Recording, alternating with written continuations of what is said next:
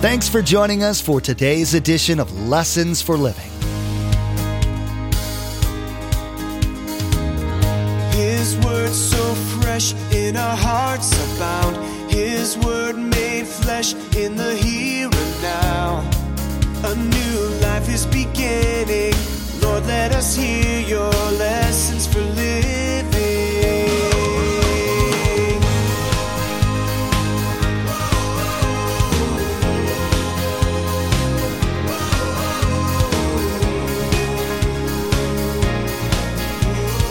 Lord, let us hear your lessons for living. So when Jesus came, he knew that in our world, two things would happen. Let me just remind you of something this morning. Satan's goal is always to divide. Marriage. Husband and wife get divorced. Who wins that, God or Satan? Why? Because the family is what? Divided. What is God's goal? Always to what? Unite. For those who have only a casual understanding of Jesus' teachings about himself, they tend to believe that he was all about peace and love, and that's all.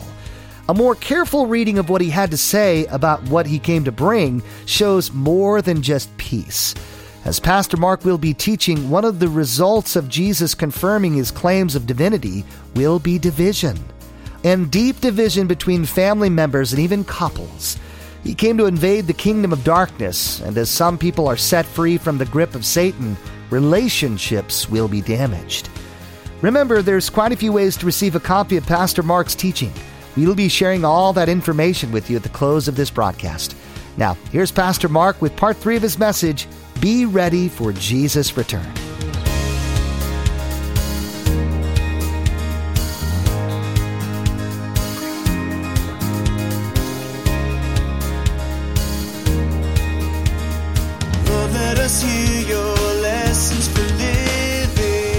People think this, when Jesus came because of the scripture, he came to bring peace and joy and forgiveness. Well, he did, but it didn't start that way when he came to the earth. Watch what happens, and you're going to see how powerful this is. Look in verse 49.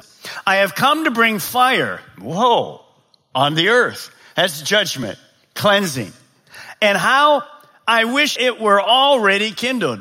I'm going to read verse 15 in the New Living Translation. I have a terrible baptism of suffering ahead of me, and I am under a heavy burden until it's accomplished. See, Jesus knew his first coming to the earth would instantly bring fire. When he came, there would be division and strife and persecution and bloodshed. That's exactly what happened in the world when he came. Now, his baptism he's talking about there in verse 50 is not water baptism. It's his death on the cross for man's sin. So Jesus would experience what on the cross? Fire, persecution, shame, suffering, and death. He knew it was coming. He was going to stay with it. Now, look at verse 51. We would never guess what Jesus' answer to this is. He's speaking to us this morning. Do you think I came to bring peace on the earth? No.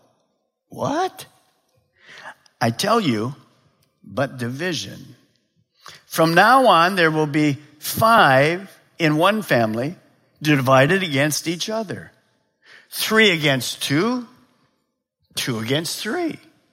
They will be divided, father against son, son against father, mother against daughter, daughter against mother, mother-in-law against daughter-in-law, daughter-in-law against mother-in-law. What in the world is he talking about? Here's what he's talking about. When Jesus came, he made well known there's 2 kingdoms in the world.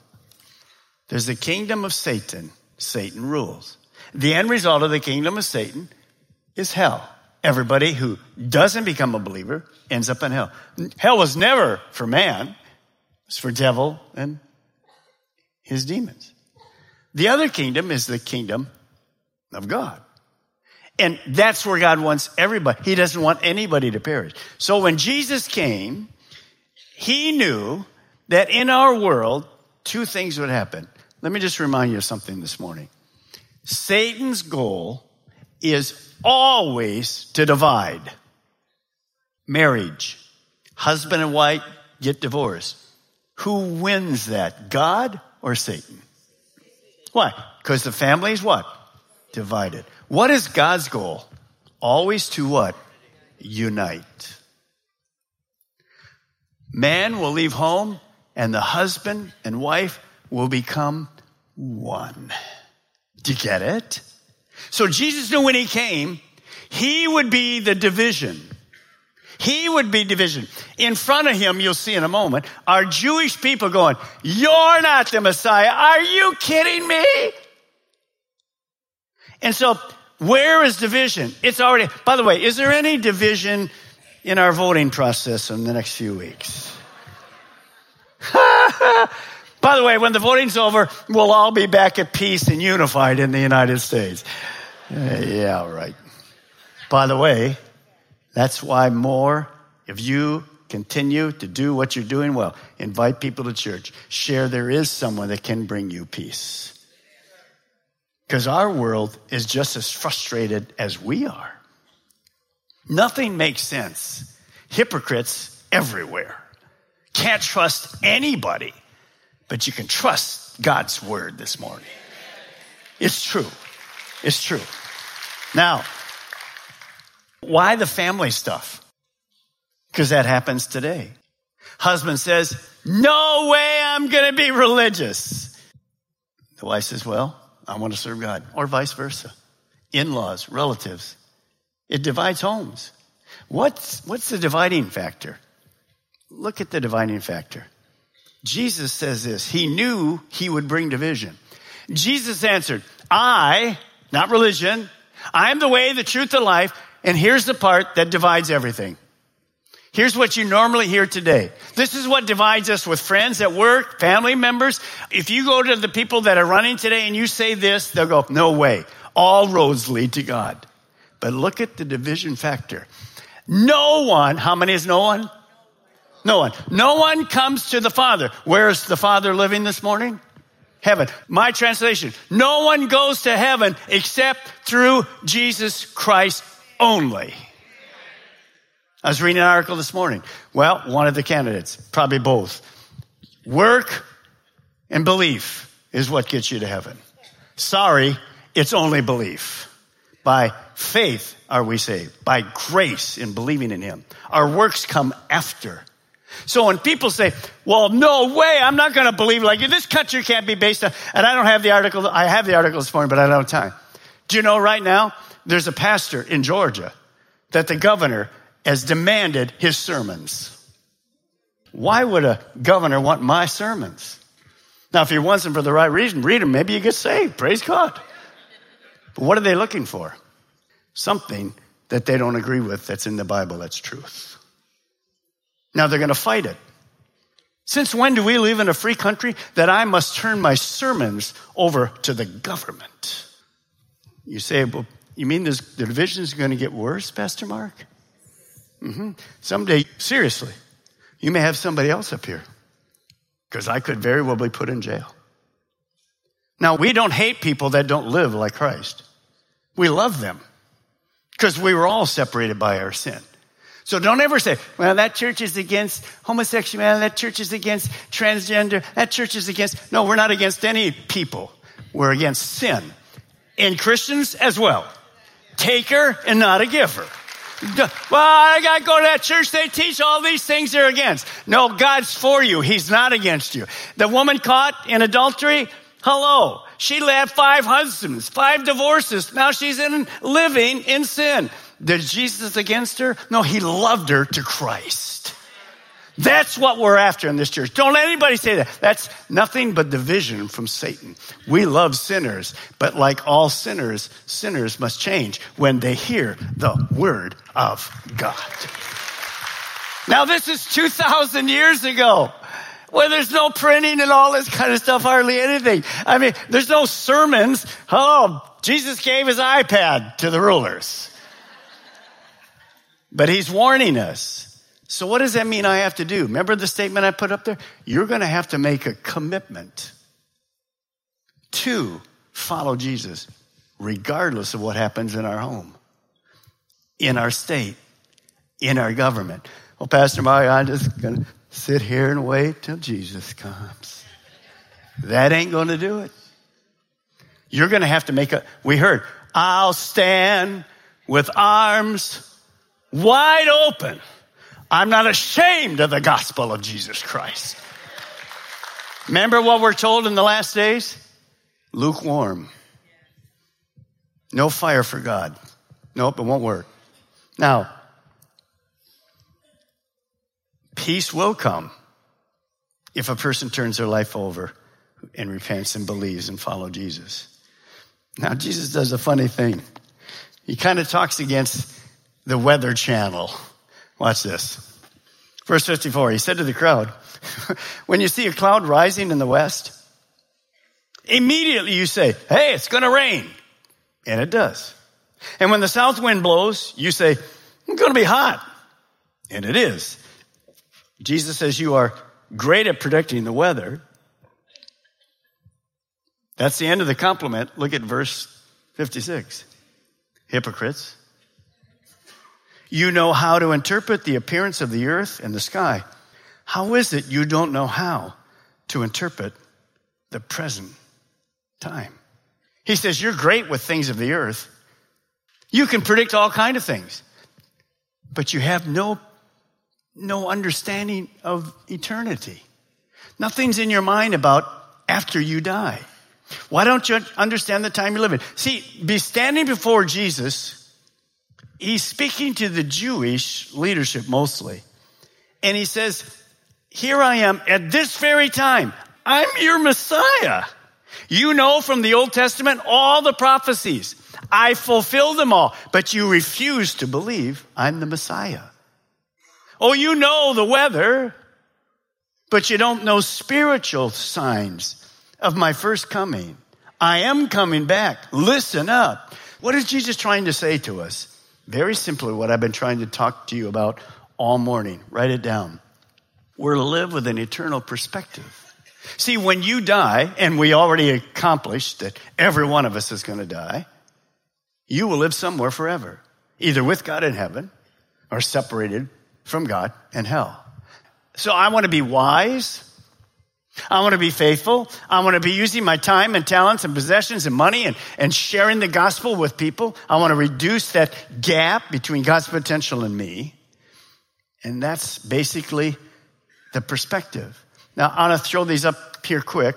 It'll just take a second. I want you to see this. The Bible talks about, how do I keep an eternal perspective? Well, as you read the Bible, God's always kind of given us this perspective. Look at what Peter says. "Dear friends, I urge you as aliens and strangers," in other words, we're pilgrims, "in this world, to abstain from sinful desires which war against your soul." So what we're reminded of in this passage is we're just pilgrims. We're people in transit. We're on our way to the final destination. For every single human being, this earth is not the final destination. Heaven or hell is the final destination. Forever. Forever, no ending. You're a spirit being. You will live forever. Absent from the body, present with the Lord. It's poured out on a man once to die, and after death, the judgment. So there's no transfiguration. There's no coming back as a different animal. You go on the ground and you're fertilizer. No, none of that. You're going to live forever. And so here's how I keep an eternal perspective. I'm just a pilgrim. I'm in transit from here to there. And Jesus is trying to say to them, get ready. You're not ready. You're ready for the weather tomorrow, but you're not ready for eternity. Get ready. Now, can I just put this in my own terms for Brevard County. Jesus says, you have an amazing ability with your computers. You can track a storm. You can show us the pictures. You can tell us what the wind is inside. That's fantastic. The man's ability is incredible. And then he says, here in Brevard County, you can take rockets. You can show us what the moon looks like. You can get them up there. I don't know how you did. God says, man, that's amazing. You can go to all these things up there. It's incredible. Look at that. A man walking on the moon. Way to go. Fantastic. You can do it. But you don't have a clue how to get from here to heaven. Few claps, 100% truth. Why? The perspective is only here. What's the weather tomorrow? Not when you die, when the second coming comes. That's what Jesus is. Oh, you're great at predicting the weather, but I'm standing before you as Messiah. I'm the answer to your sin problem. I went to the cross. I paid for your sin, but you're clueless. Religion will not work. See, religion is man trying to reach up to God. So Jesus says, you have no spiritual discernment at all. All you think about is the physical, here and now. No, there's an afterworld. What happens after you die is what you ought to be focused on. Now look at verse 57. Look at me. Jesus is going to do kind of like a Judge Judy deal. He's going to talk about a man who is guilty and he's going to go to the judge. And on the way to the judge, if he's a smart man, he's trying to work out a compromise. He's trying to take care of the problem that's going to cause him to be judged and put in jail. So watch what. There's a spiritual application. You'll see it. Jesus is going to use it this in a practical way. Look at verse 57. Why don't you judge for yourselves what is right? In other words, why aren't you thinking how to get the problem you have corrected? As you are going with your adversary, these legal terms, to the magistrate, try hard to be reconciled on the way, or your adversary may drag you off to the judge, which in this case, of course, is God, and the judge turn you over to the officer, and the officer throw you into prison, which is hell. I tell you, you will not get out of hell until you paid the last penny. Well, there's no way to get out of hell because there's no money made in hell. So what is Jesus saying? He says this. Look at verse 57. Why aren't you right with God? You have a sin problem. Your sin separates you from a holy God.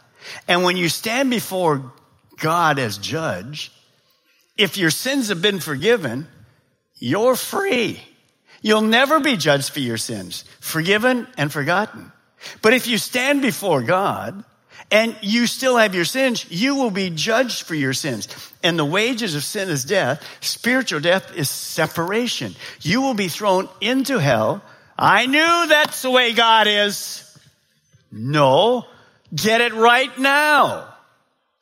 Understand your sin will separate you. But why did Jesus Christ come? He came to be the way that we get our sins forgiven. So how do I get right with God? I repent, I believe, and ask, simply say to God, I'll follow you now. So what Jesus is saying is, I can give you peace now. I want you to be saved before you stand before the judge, because your sins can be forgiven right now and you can go to heaven. If you refuse, one day you will stand before God, guaranteed. And you will give an account for your judge and a guilty verdict in life and hell forever. What does that mean to us today?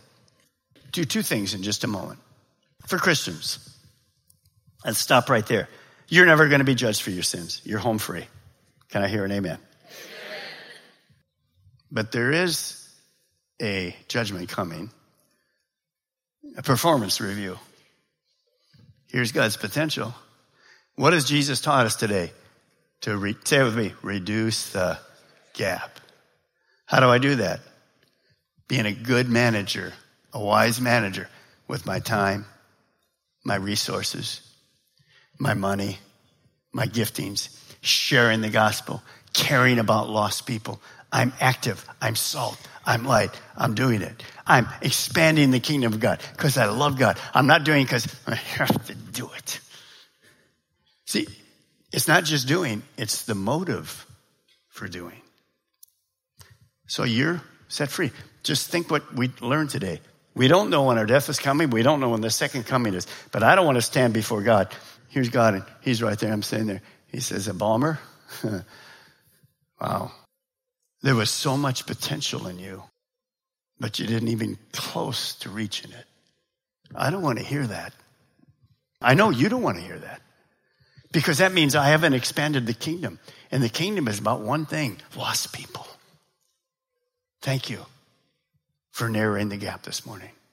But some of you, if you don't make a change, you will one day stand before God and you will be judged for your sins because you didn't take advantage of the only thing that can remove your sin.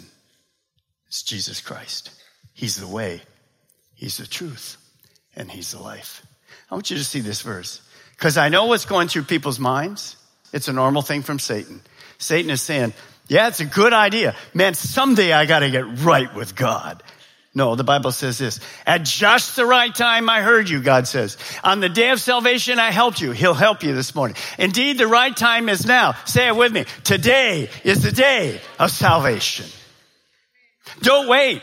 You have no guarantee of anything. And I told you already, the minute you ask God to forgive you and change your life, man, there's peace. There's joy. Is there still warfare? Absolutely. But now you're doing life not alone, with God. And he that began a good work in you, he will finish it. So Jesus says, get right. Get it right. You can't make a decision for anyone else. So here's what we're going to do in a moment. If you would die at 12:30 today, where would you go? If you're not guaranteed in your heart, you know where you'd go. See, that's why Christians can sleep well at night. If he comes during the night, doesn't matter. Beep. Unbeliever? Well, I'll wait. Really? What guarantee do you have? Zero. Today, this is God speaking. This isn't Ballmer speaking. Today is the day of salvation. When you hear the truth, obey the truth. You say, well, how do I become a Christian? Very simple. You turn all your money over to me. Praise God. You do a lot of good works. No. You repent. You say, I'm sorry for my sins, and I know those sins separate me. You believe that Jesus Christ died for you by faith, and you ask him to come into your heart, and he becomes your manager. And he'll lead you and guide you, and your life will be fantastic, even amidst trouble. And to do that requires a commitment. Serving God is not a secret agent thing. It's out in the open. Jesus stood before those people. He stood before the hypocrites. You hypocrite. I'm the Messiah. Quit denying the truth. I'm here to change your life as well. Your religion will never get you to heaven. Your religion will never get... See, religion is man just trying to be good enough. You can never be good enough. But Jesus paid for our sin. We learned today another aspect of the seriousness of choosing to follow Jesus. Many of us have probably experienced this to one degree or another, dealing with our family's misunderstandings or even hostility toward our decision to follow Christ. Pastor Mark has shared that this should be expected, and we need to pray for the salvation of those who don't understand. You've been listening to Lessons for Living, the teaching ministry of Mark Ballmer of Calvary Chapel, Melbourne. Each day here on Lessons for Living, we share messages that Pastor Mark taught at the main campus in Melbourne. Maybe you're listening right now in Brevard County and you don't have a home church, and today's message was exactly what you were looking for. Join us for worship. We meet at the Melbourne and Vieira campuses on Saturday night at 6 p.m. and Sunday morning at 8:30 and 10:45 a.m. And those in the Sebastian area can join us Sunday mornings at 10:45 a.m. For more information, call us toll-free at 866-779-3441. That's 866-779-3441. Or log on to lessonsforlivingradio.com and follow the link to the church website. This ends this message. Next time, Pastor Mark will continue Jesus' teachings in Luke, moving on to chapter 13. You'll be hearing more about the conflict between the kingdom of God and the kingdom of Satan. Jesus will be confronting attitudes about good and bad in everyday living, and God's role in using everyday events for his glory. You've been listening to Lessons for Living with Pastor Mark Ballmer of Calvary Chapel, Melbourne. Please join us again here on Lessons for Living, and together, let's do life right.